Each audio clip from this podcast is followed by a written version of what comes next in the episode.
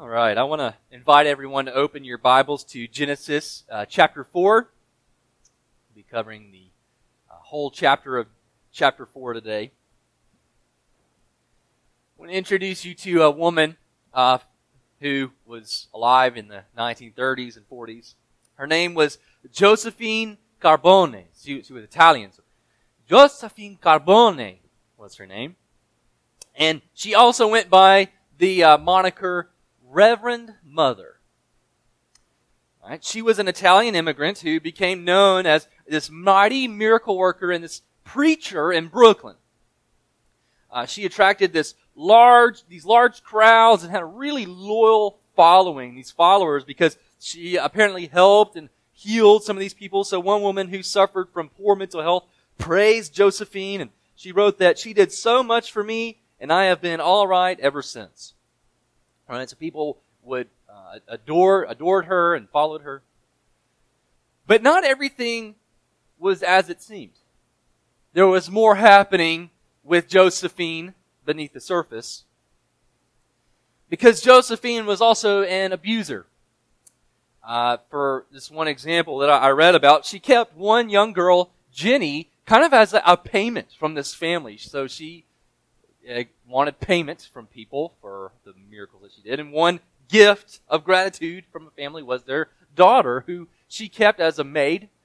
Uh, and she never paid her, and she never gave her a bed. She made her sleep on the floor, and Jenny had to use her own coat to uh, cover herself up at night.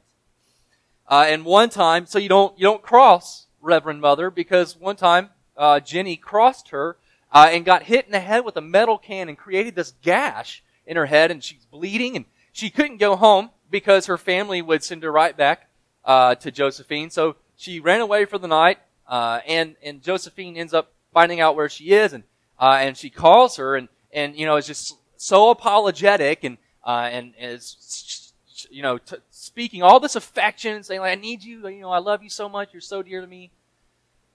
But that wasn't what it seemed either.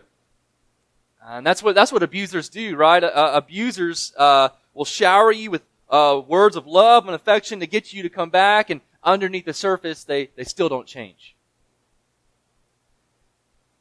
Everything is not as it seems. Her appearance was different from what was happening underneath. Just recently, I read about Nestle. Anybody here like Nestle?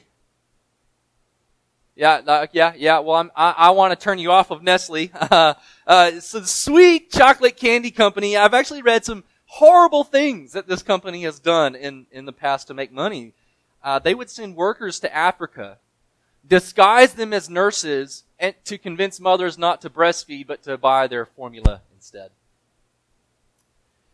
Uh, still more, I, I read recently about the this prominent Swiss bank, right? Switzerland is known for its, its neutrality, right? Uh, there, but behind, behind this facade of neutrality, this bank, uh, its wealthiest clients, they knew this, accumulated their wealth through uh, torture and uh, trafficking, corruption.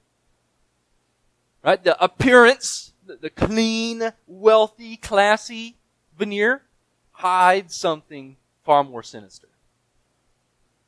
Everything is not as it seems. Everything is not as it appears. Last week in chapter 3, we saw the fall of humanity and, and the introduction of sin into the world. And we saw that, that sin messed a lot of things up. It messed up our relationship with creation, messed up our relationship with each other, and most importantly, it messed up our relationship with God. But now in this chapter, the story of Cain and Abel reveals something that sin creates a facade, that things are not as they appear, that things are far more sinister beneath the surface. Behind our words and the mask we put on are emotions and motives that have been full on corrupted by sin. Sin has, has so tangled up our, our thoughts, our feelings, and reasons and motivations to the point that we can never truly untangle them. It's impossible for us to untangle all of that. For humanity, fallenness means that there is far more wickedness that goes on beneath the surface because everything is not as it appears to be. Sin creates a fallen nature that is twisted and distorted and indecipherable to us. So I'd like to explore how this chapter reveals those parts of our fallen nature. So let's read uh, Genesis chapter 4. I'm going to read the whole chapter. Unfortunately, not going to be up on the screen today. It's okay. Follow along in your Bibles or, or you can listen. Or both. Genesis chapter 4, starting in verse 1. Now Adam knew Eve his wife, and she conceived and bore Cain, saying, I have gotten a man with the help of the Lord. And again she bore his brother Abel. Now Abel was a keeper of the sheep, and Cain a worker of the ground. In the course of time, Cain brought to the Lord an offering of the fruit of the ground. And Abel also brought of the firstborn of his flock and of their fat portions. And the Lord had regard for Abel and his offering but for Cain and his offering he had no regard. So Cain was very angry, and his face fell. The Lord said to Cain, Why are you angry? And why has your face fallen? If you do well, will you not be accepted? And if you do not do well, sin is crouching at the door. Its desire is contrary to you, but you must rule over it. Cain spoke to Abel his brother. And when they were in the field, Cain rose up against his brother and Abel and killed him. Then the Lord said to Cain, Where is Abel your brother? He said, I do not know. Am I my brother's keeper? And the Lord said, What have you done? The voice of your brother's blood is crying to me from the ground. And now you are cursed from the ground, which has opened its mouth to receive your brother's blood from your hand. When you work the ground, it shall no longer yield to you its strength.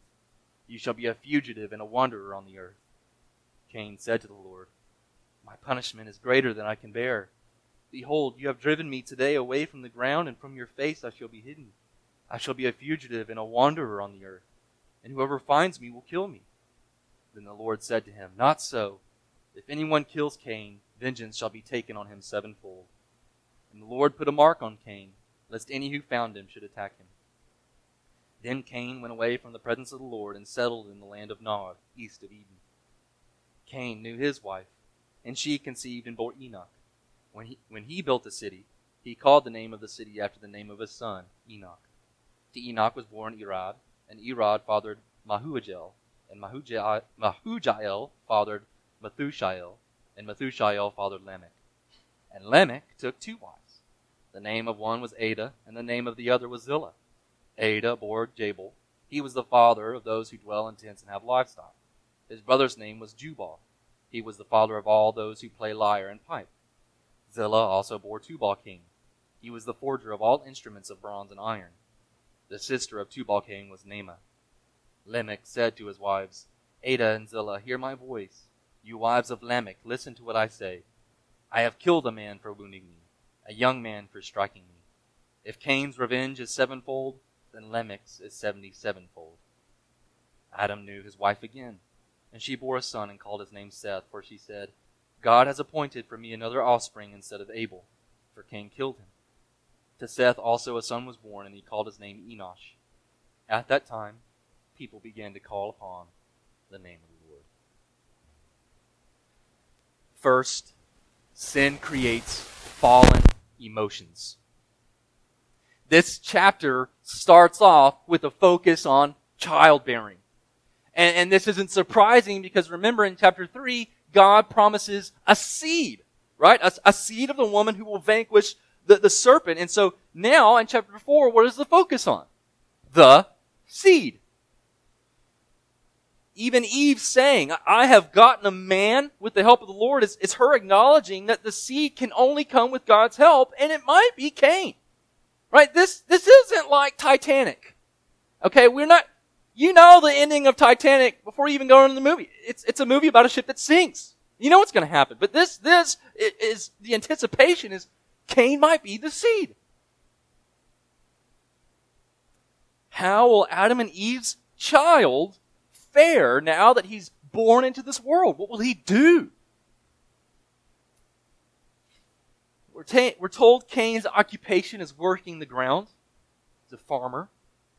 While his brother Abel, we're told, is a shepherd. And both bring offerings to the Lord. And, and we're, we're actually not told much about their offerings, but we can see this. Because Abel offered the, the first fruits and the, uh, or the firstborn and the fat portions of his flock, Abel goes out of his way to please the Lord. Or Cain is simply just discharging a duty. He's just doing it because he has to. Kind of like would be me going out of my way to do all the laundry to please my wife rather than just doing it because he's asked me a hundred times already. Okay, I'm, I'm tired of this, I'll just do it. And the end result of this kind of activity, the Lord had regard for Abel and his offering, but for Cain and his offering, he had no regard. And right here, we're introduced to a really important theme in Scripture the subversion of the firstborn. Right? In this culture, you know, the firstborn is everything. They would inherit everything. They would carry on the family name. But in God's sovereignty, the firstborn is consistently passed over in favor of a younger sibling. So, uh, when we get to uh, Abraham, we, Isaac is chosen over Ishmael, even though Ishmael's the firstborn. Jacob is chosen over Esau, even though Esau's the firstborn. David is chosen over his brothers, even though David is seventh. Right? So scripture's this theme of God subverting the normal human practice. But here's what happens because of this. So Cain was very angry and his face fell. Right here, we're introduced to the first emotion since Adam and Eve were exiled from the garden. Not an emotion of joy, not an emotion of sorrow, not even an emotion of anxiety, but anger. Think about it this way anger was never an emotion that humans were meant to experience. This is why it's a, a fallen emotion. Even God's anger, which is holy and just and good, is temporary. God's, God's not angry in eternity, and He's not going to be angry in the new creation. In this way, sin introduced all other fallen emotions in this world that we experience. So, sorrow as a fallen emotion, fear, anxiety, guilt, even apathy. These are all fallen emotions. But anger is, is really, it's a fitting emotion here.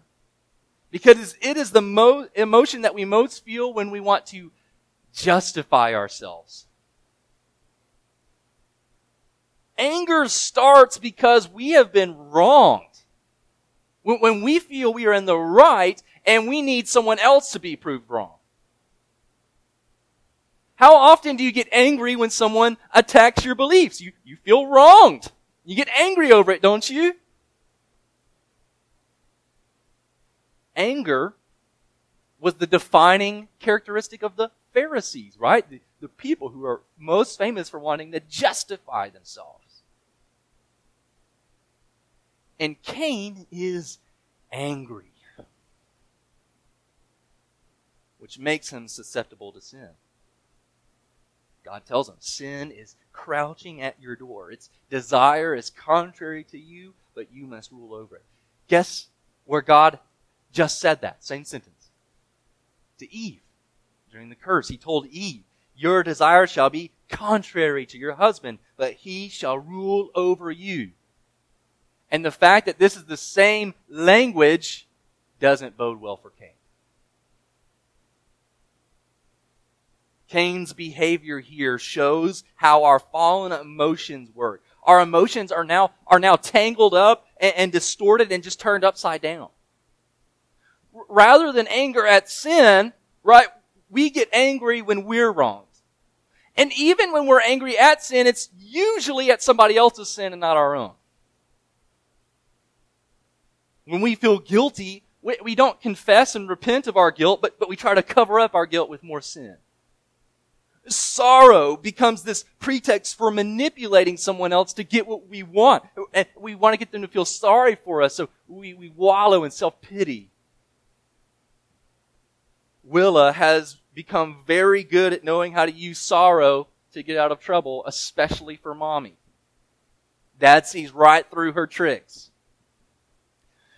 Because dad has done the same thing. Our fallen emotions become both the way that we hide our sin and the launching pad for doing more sin. Which is fitting because that brings us to our next point. Sin creates fallen emotions.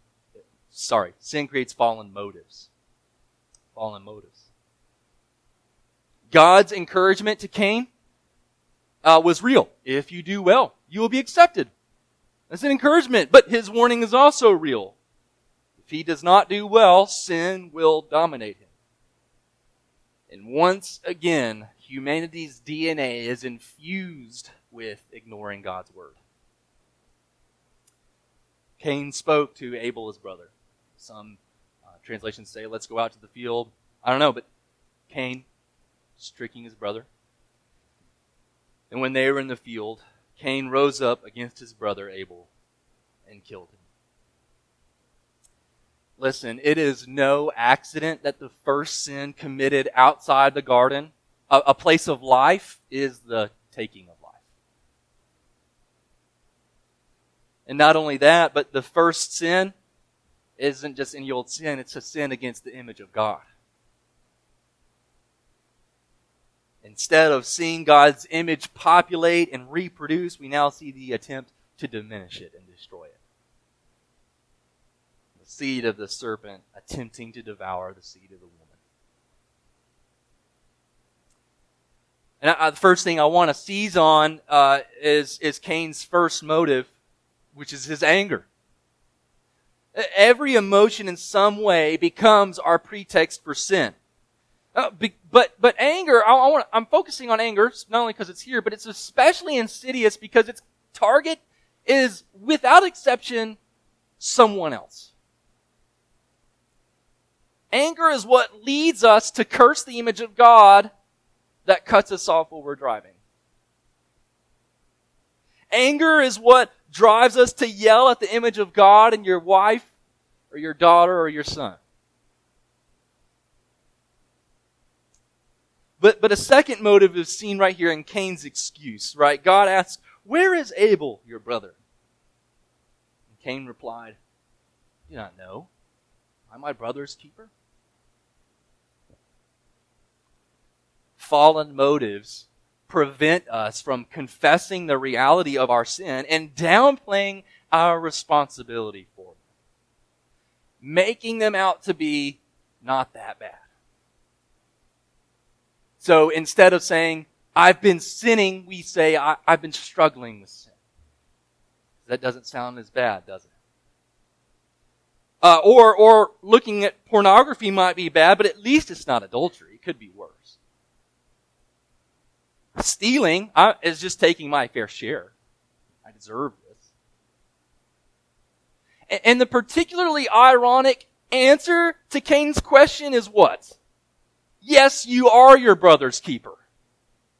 Yes, you are. This is the whole reason for First John. First John even references Cain and Abel. He says, don't be like Cain. And then he says, it's not just enough to not hate your brother, but you must actively love him. And, and brother, get this, in the context of First John, is, is basically the equivalent of saying neighbor. You don't get to pick and choose who your brother is. This is why we never have a cavalier attitude towards suffering in the world. Never cavalier. Our influence over it might be small, but never cavalier. This is why I wish more Christians of my skin color would have stood up in the Jim Crow South. Or why we today must stand up against racism or anti-Semitism or abortion or any injustice that we encounter. Distance, right? Geographical distance, if it's happening in Ukraine or China. Willful, willful ignorance, just not refusing to look at it further. Or, or supposed limitations. I just don't have all that much money or whatever are no excuses for overlooking sin. And yet we use them all the time as motives for doing nothing. We're all guilty of this. And, and the last motive is seen in Cain's reaction to his punishment. God curses Cain, uh, and he curses him from, from you can no longer work the ground, but you must be a, a fugitive and a wanderer. And Cain says, My punishment is greater than I can bear. Cain doesn't feel bad about murdering his brother, about his sin. He feels bad about the punishment for his sin. How can your punishment be worse than murdering your brother?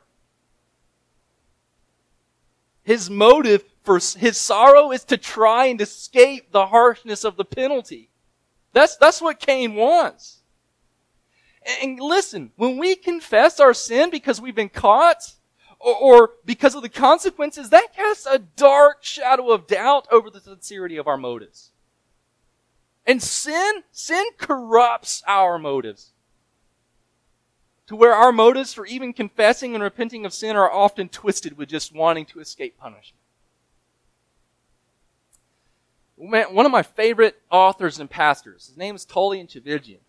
Billy Graham's grandson. Wrote a, one of my favorite books I've ever read. It still is, but he was later caught in adultery, and, and I hoped that his confession was genuine. Even though he got caught and then confessed, I hoped it was genuine. But it, it come to light that he also had another affair that he never confessed in the, during the first place, and, and now his whole confession and repentance seem doubtful. The whole thing is cast into doubt. And he, he still continues to pastor, and it's like, you, you haven't taken any time to try and repent. That's, that's the kind of thing that I mean when, when we just confess because we get caught. We're sorrowful because of the penalty. But get this. God shows a mercy to Cain, doesn't he? Later, God demands life for life. Right? When we get through Noah, the story of Noah, God says, with, by man's blood shall be spilled, with the man, blood of man, something like that. Life for life. That's what God demands. But, but here, instead of sentencing death to Cain, God protects him from being harmed. What a mercy. Cain deserves to die and God is protecting him from harm. But still, Cain defies his punishment, doesn't he? Instead of wandering, what does he do? He settles in defiance. He builds a city. He's resisting the consequences of his sin. He doesn't accept them so that he repents. He continues in his sin. That's this picture that we have of Cain. Resisting not only God's judgment on him, but also he's resisting God's mercy.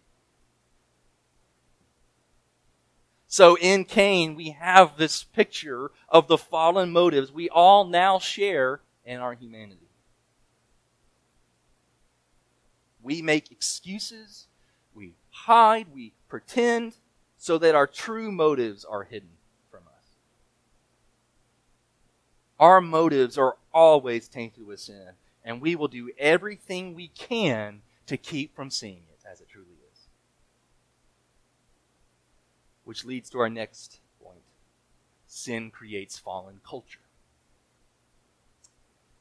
Now, in Genesis, we are introduced to the first genealogy. And if you've read any amount of the Old Testament, or even the beginning of Matthew, you have encountered with these genealogies. And for many of you, that might be the last thing you read in your journey to read the Bible, because, well, frankly, if we're honest, they just don't seem that exciting to us, do they? But, but believe it or not, and I think that you do, genealogies play a significant role in Scripture. And while we may not understand all the details and the ins and outs, here's, here's the big picture for genealogies.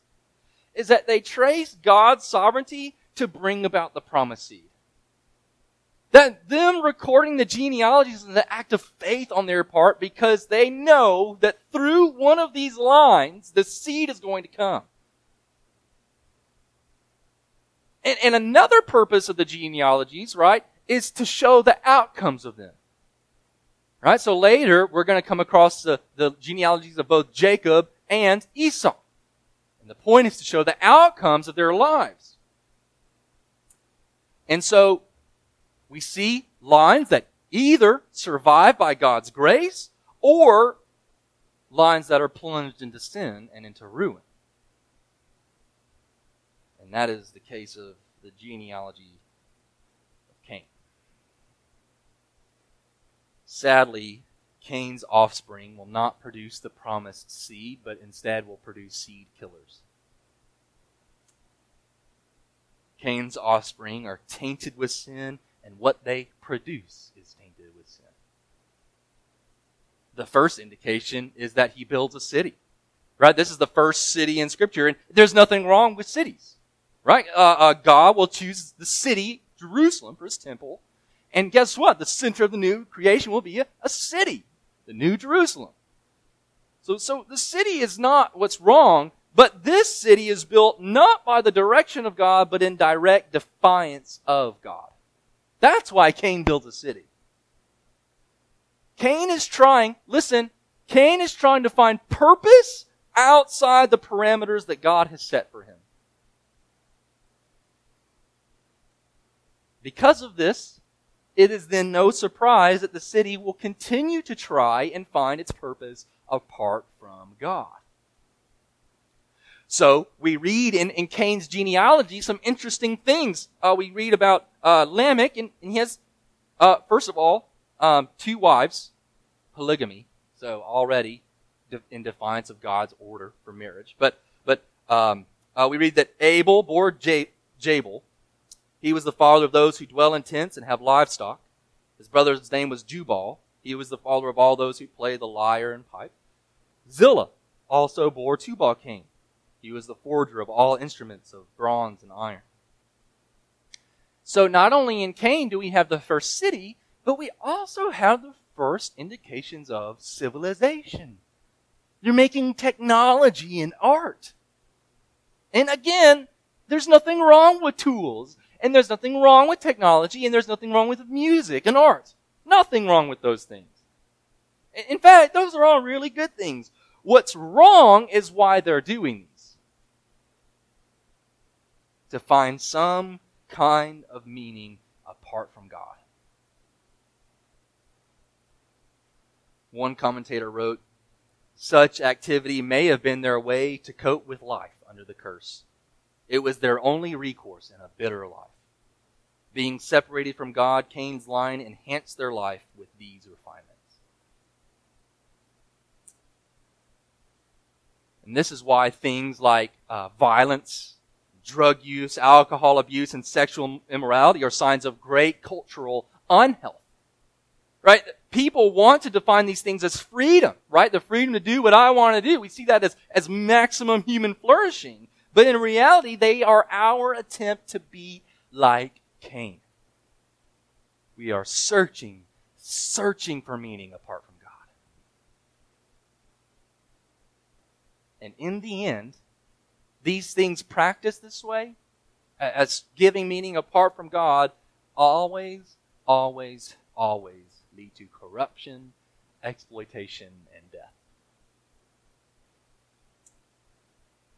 Cain's genealogy here is important because it shows us how it starts with denying murder to ending with boasting in murder. Cain's descendant Lamech, Adah and Zillah, hear my voice. You wives of Lamech, listen to what I say. I have killed a man for wounding me, a young man for striking me. If Cain's revenge is sevenfold, then Lamech's is seventy sevenfold. He's boasting in his murder. In fact, he's not didn't just kill a man; he killed basically a child. Uh, Stephen Dempster uh, wrote that this is an anti-genealogy, since it begins with Cain, the brother killer, and ends with the child killer, Lamech. There is also the stark specter of a civilization ruled and governed by sin, using its learning for dark purposes, assuming for itself the prerogative of divine justice. In a few verses, the writer is able to convey a sense of the catastrophic descent of the human race from covering up killing to boasting in bloodletting.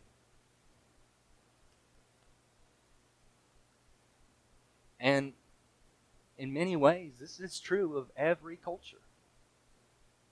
Not every culture is as bad as it could be, but the more rampant sin is, the more rampant death is. Sin infects culture on every level.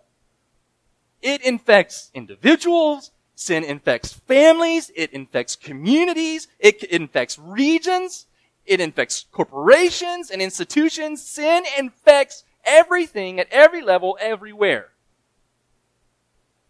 I've had anger problems because my family has passed on generational anger. Entire communities are built around the sins of racial superiority or, or guess what? Sexual freedom. Corporations exploit for maximum profit. Sin mixes everything up. Our whole being is, is twisted and distorted. And instead of being naked, known, and seen, and being whole, we are hidden and we are fractured. And we can no longer see as we ought. There is no untangling of sin from any part of our being. Its grip is strong and subtle, and it corrupts everything that we do or put our hand to.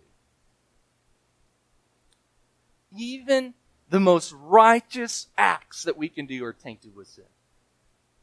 Isaiah tells us that even our righteous acts are as filthy rags. If this is what is to become of Adam's line, then judgment is all that we can inherit. But this chapter doesn't end with Cain, does it? It ends with another child. Adam knew his wife again. And she bore a son and called his name Seth, for she said, God has appointed for me another offspring instead of Abel, for Cain killed him. Not, it doesn't just say Eve got pregnant. It says God appointed a new offspring. God carrying, holding, providing, and sustaining. And this offspring has a son, and he called his name Enosh. At that time, people began to call upon the name of the Lord. In other words, a chapter that begins with murder and defiance ends with an act of God's grace. And that's how it goes, doesn't it? Men murder and destroy, but God still acts. Joseph's brothers plot to murder him, but God used what they meant for evil to use for good and for grace. And on through history, the same thing happens until the final offspring. And this final offspring was also murdered by Cain. Cain killed Abel because Abel was righteous. Jesus was put to death because he was the righteous one. Abel's blood cried out to God for judgment. But Jesus' blood cries out to God as salvation. A true and better Abel would come from the line of Seth and be murdered just the same. Except this time, the murder brings life to the entire world. We in this room are all Cain settle into your mind that you are not Abel, you are Cain. Because of your sin, you put Jesus to death. But by God's grace, we can be redeemed by the very one that we have murdered in a shocking reversal. What mercy! That the sin that led Jesus to the cross would end up becoming our salvation. What a shocking reversal. What a mercy. And you can be like Cain and continue to live in defiance of that mercy, or you can fall at your feet in reverence and in faith and repentance. And now, now our mission as those who have chosen to follow this Jesus are to re- is to redeem those enslaved by their sin and their fallen natures. The line of Cain and the culture of Cain can be broken by the gospel. We go into cultures of death that we might sow life by giving them Christ. We trample over death because of the one death. To be a people who drink deeply of the grace of Jesus, that we would sow life where death is rampant. Cry out to Jesus for grace. Cry out to him as a murderer in need of mercy. Let's respond.